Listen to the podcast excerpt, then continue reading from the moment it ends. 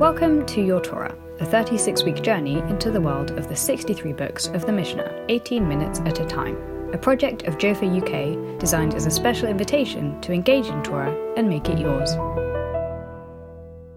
This week's episode of Your Torah has been dedicated by Maharat Rachel Kohl Finegold in memory of her paternal grandfather, Harav Avraham Natan HaKohen Kohl, whose life and teachings remain an ongoing inspiration to her. My name is Maharat Rachel Kohl Finegold, and I am speaking to you from Montreal, Quebec, in Canada, where I serve as a member of the clergy of Congregation Sha'ar HaShamayim.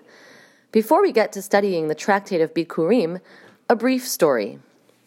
I got hooked on studying Mishnah when I was in my final year as an undergraduate at Boston University. The Hillel rabbi at the time brought me into his office and showed me the worldwide schedule of what's called Mishnah Yomi, daily Mishnah study, and encouraged me to start it. If I would study two Mishnayot a day, he showed me, I could finish learning all of Mishnah in about six and a half years. That sounded like a big commitment, and to be honest, it was a little intimidating. But two a day, I thought, I could do that, or at least I could try. So I started. And sure enough, six and a half years later, I made my siyum on the entire Shisha Sidrei Mishnah, the six orders of the Mishnah. During those years, through living in four different states in the U.S., I carried a pocket sized Mishnah wherever I went and studied it on subway trains and in airports, in doctors' waiting rooms, or at night before bed.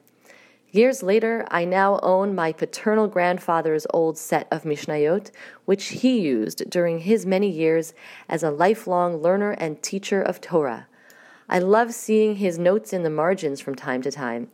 It reminds me that these texts have been passed on from generation to generation for so many centuries. It's pretty incredible that we are now learning Mishnah over podcast all around the world, something that my grandfather and his grandfather before him would have never imagined. I dedicate this podcast to my grandfather's memory, Harav Avraham Natan ben Sender Chaim HaKohen. So here we go. Masechet Bikurim, the tractate of the first fruits. After plowing and preparing a field, planting, weeding, praying for rain, pruning, and finally harvesting, when that first olive or grape cluster finally grows, imagine how excited the farmer must be. The Torah commands that the very first fruit that grows should not be eaten by that farmer. Rather, she should use all the excitement and gratitude that the first fruit brings and offer it to God.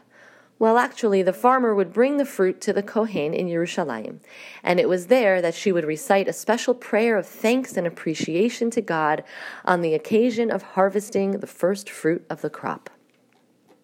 The word bikurim comes from the same root as the word Bechor or Bechora, which means a firstborn.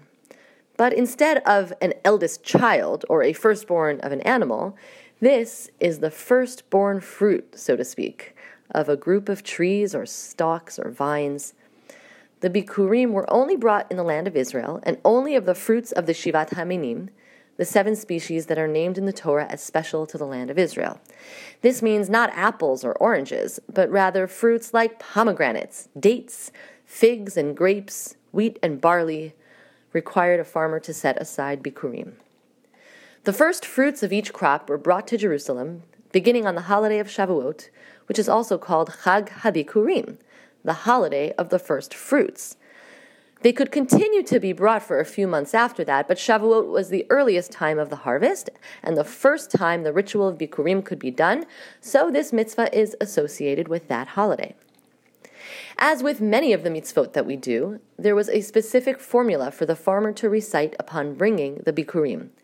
This is called Mikra Bikurim, and it is a declaration that is full of thanks to God for all the good that has allowed the farmer to reach this exciting moment of harvesting her crop.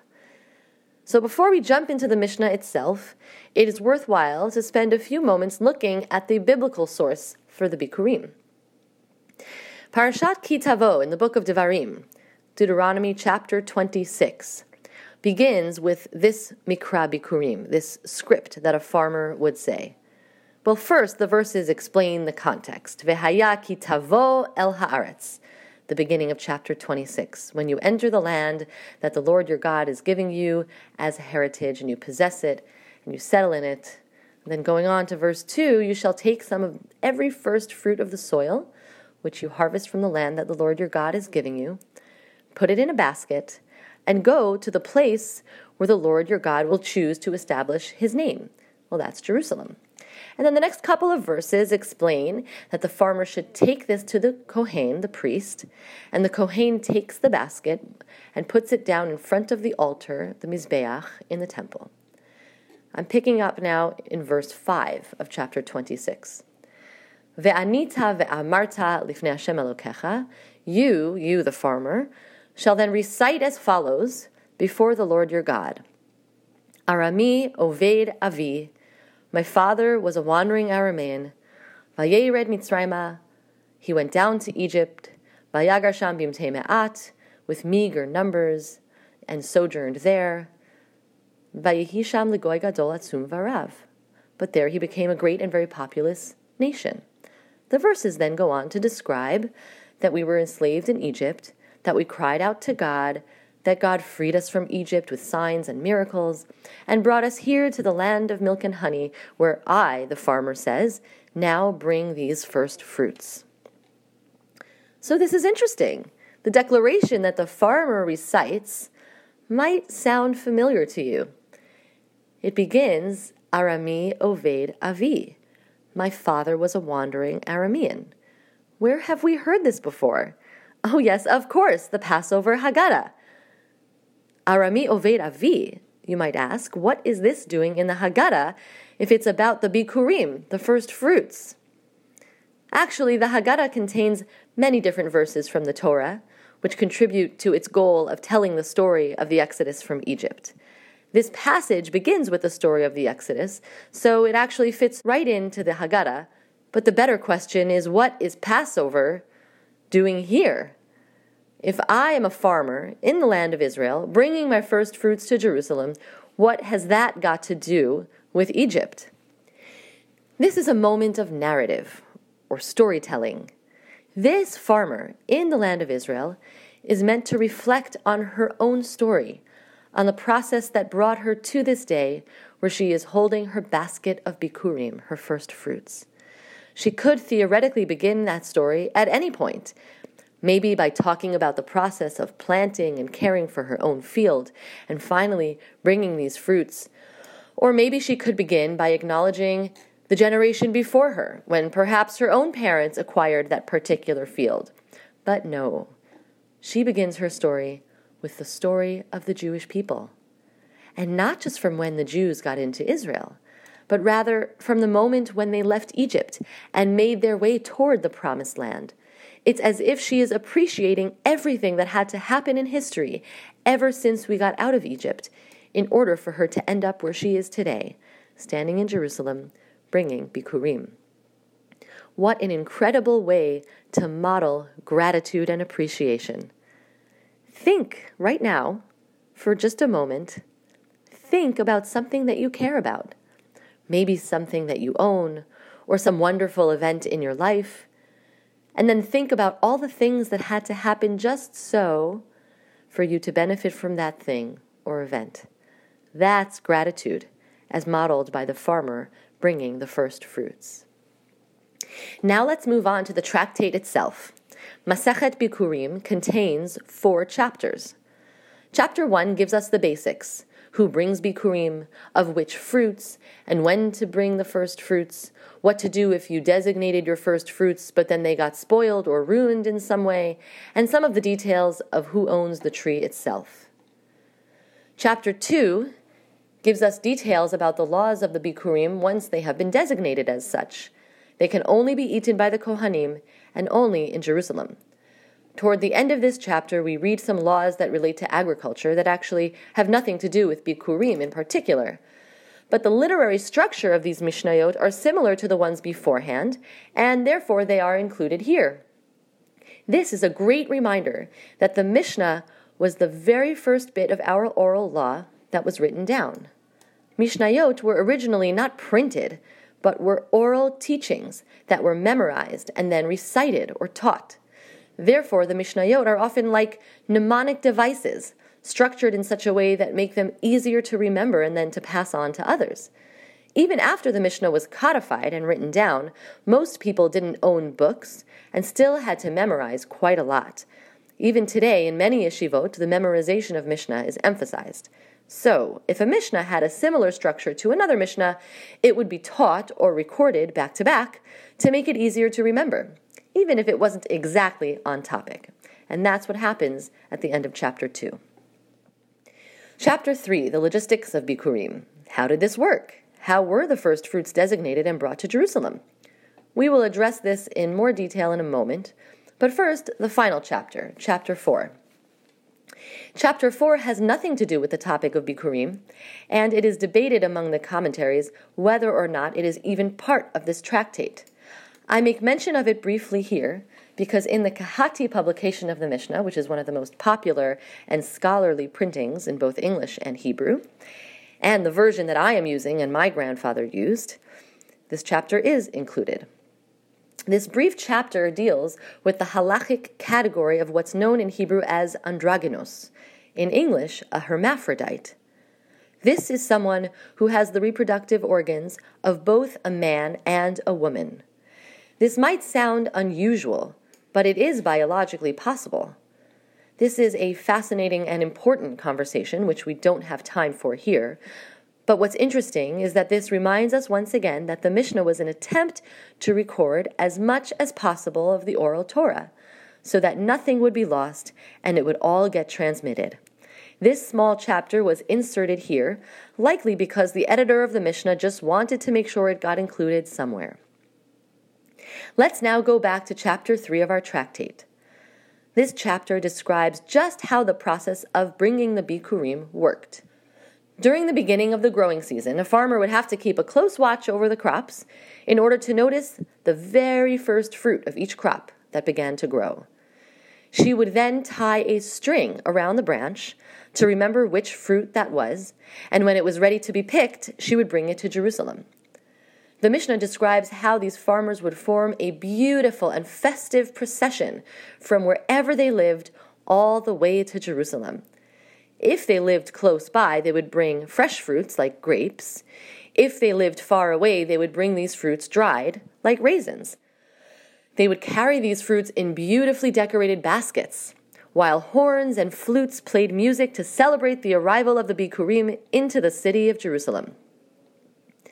The farmers would hold their baskets of fruit on the shoulders, would walk to the Temple Mount, and just as described in the Torah verses we read at the beginning, the farmer would recite the passage of Arami Oved Avi, giving thanks for a successful harvest. Imagine the excitement, the pomp and ceremony of this moment, and the way that the community as a whole was included in the celebration of these individual farmers.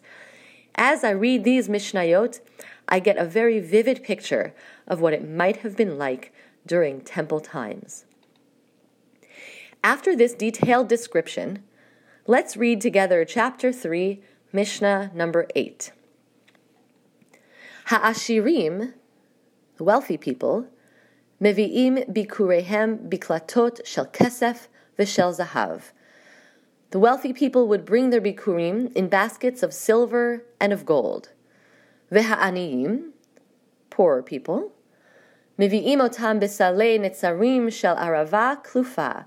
Poor people would bring theirs in reed baskets of woven willow stems. Vehasalim vehabikurim nitanim lakohanim. Both the baskets and the bikurim were given to the priests. This Mishnah describes on a very practical level what the baskets looked like and how they differed from rich to poor. This may sound negative to describe the fact that some people could make a fancy basket while others only used a very plain one. But actually, I love this Mishnah because I feel it contains a very important lesson, which applies not only to the ritual of Bikurim, but to so many Jewish rituals in our own modern lives. When we have a Jewish ritual or a mitzvah that we are excited to perform, we try to do it in a beautiful and dignified manner. This is called Hidur Mitzvah, the beautification of a mitzvah. Think about the way we use not just any ritual item, but a silver Kiddush cup, or an artistic challah cover, a fancy Seder plate, or the very best lulav and etrog we can find. However, this can make Jewish life become pretty expensive. And what if you are not someone who can afford a silver Kiddush cup or a gold plated menorah? Does that mean your mitzvah is any less beautiful?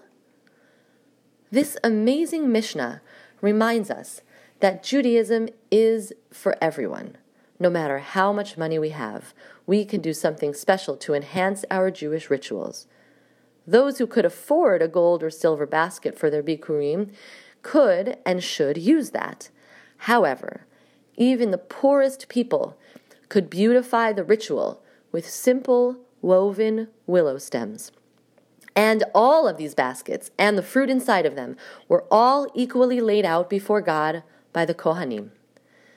This is a reminder that Judaism is an equal opportunity religion and it's up to us to keep it that way. Nobody should ever be made to feel less than just because they don't have the fanciest Jewish accessories in their home or they can't throw an expensive bat mitzvah party. Everyone participates according to their ability, and every person is part of the Jewish community. It's been wonderful learning with all of you today. As we complete this tractate of Bikurim, we complete the order of Zeraim, the first of the six orders of the Mishnah. In celebration, I say on behalf of all of us, Hadran Alach Seder Zeraim. May we return to our Torah learning again and again. Mazel Tov. This episode of Your Torah is brought to you by Jofa UK, in collaboration with women from around the world who all share a passion for Torah study. If you are enjoying your Torah, consider sponsoring an episode. Find out more by visiting ukjofa.org. Join the conversation on social media using the hashtag YourTorah.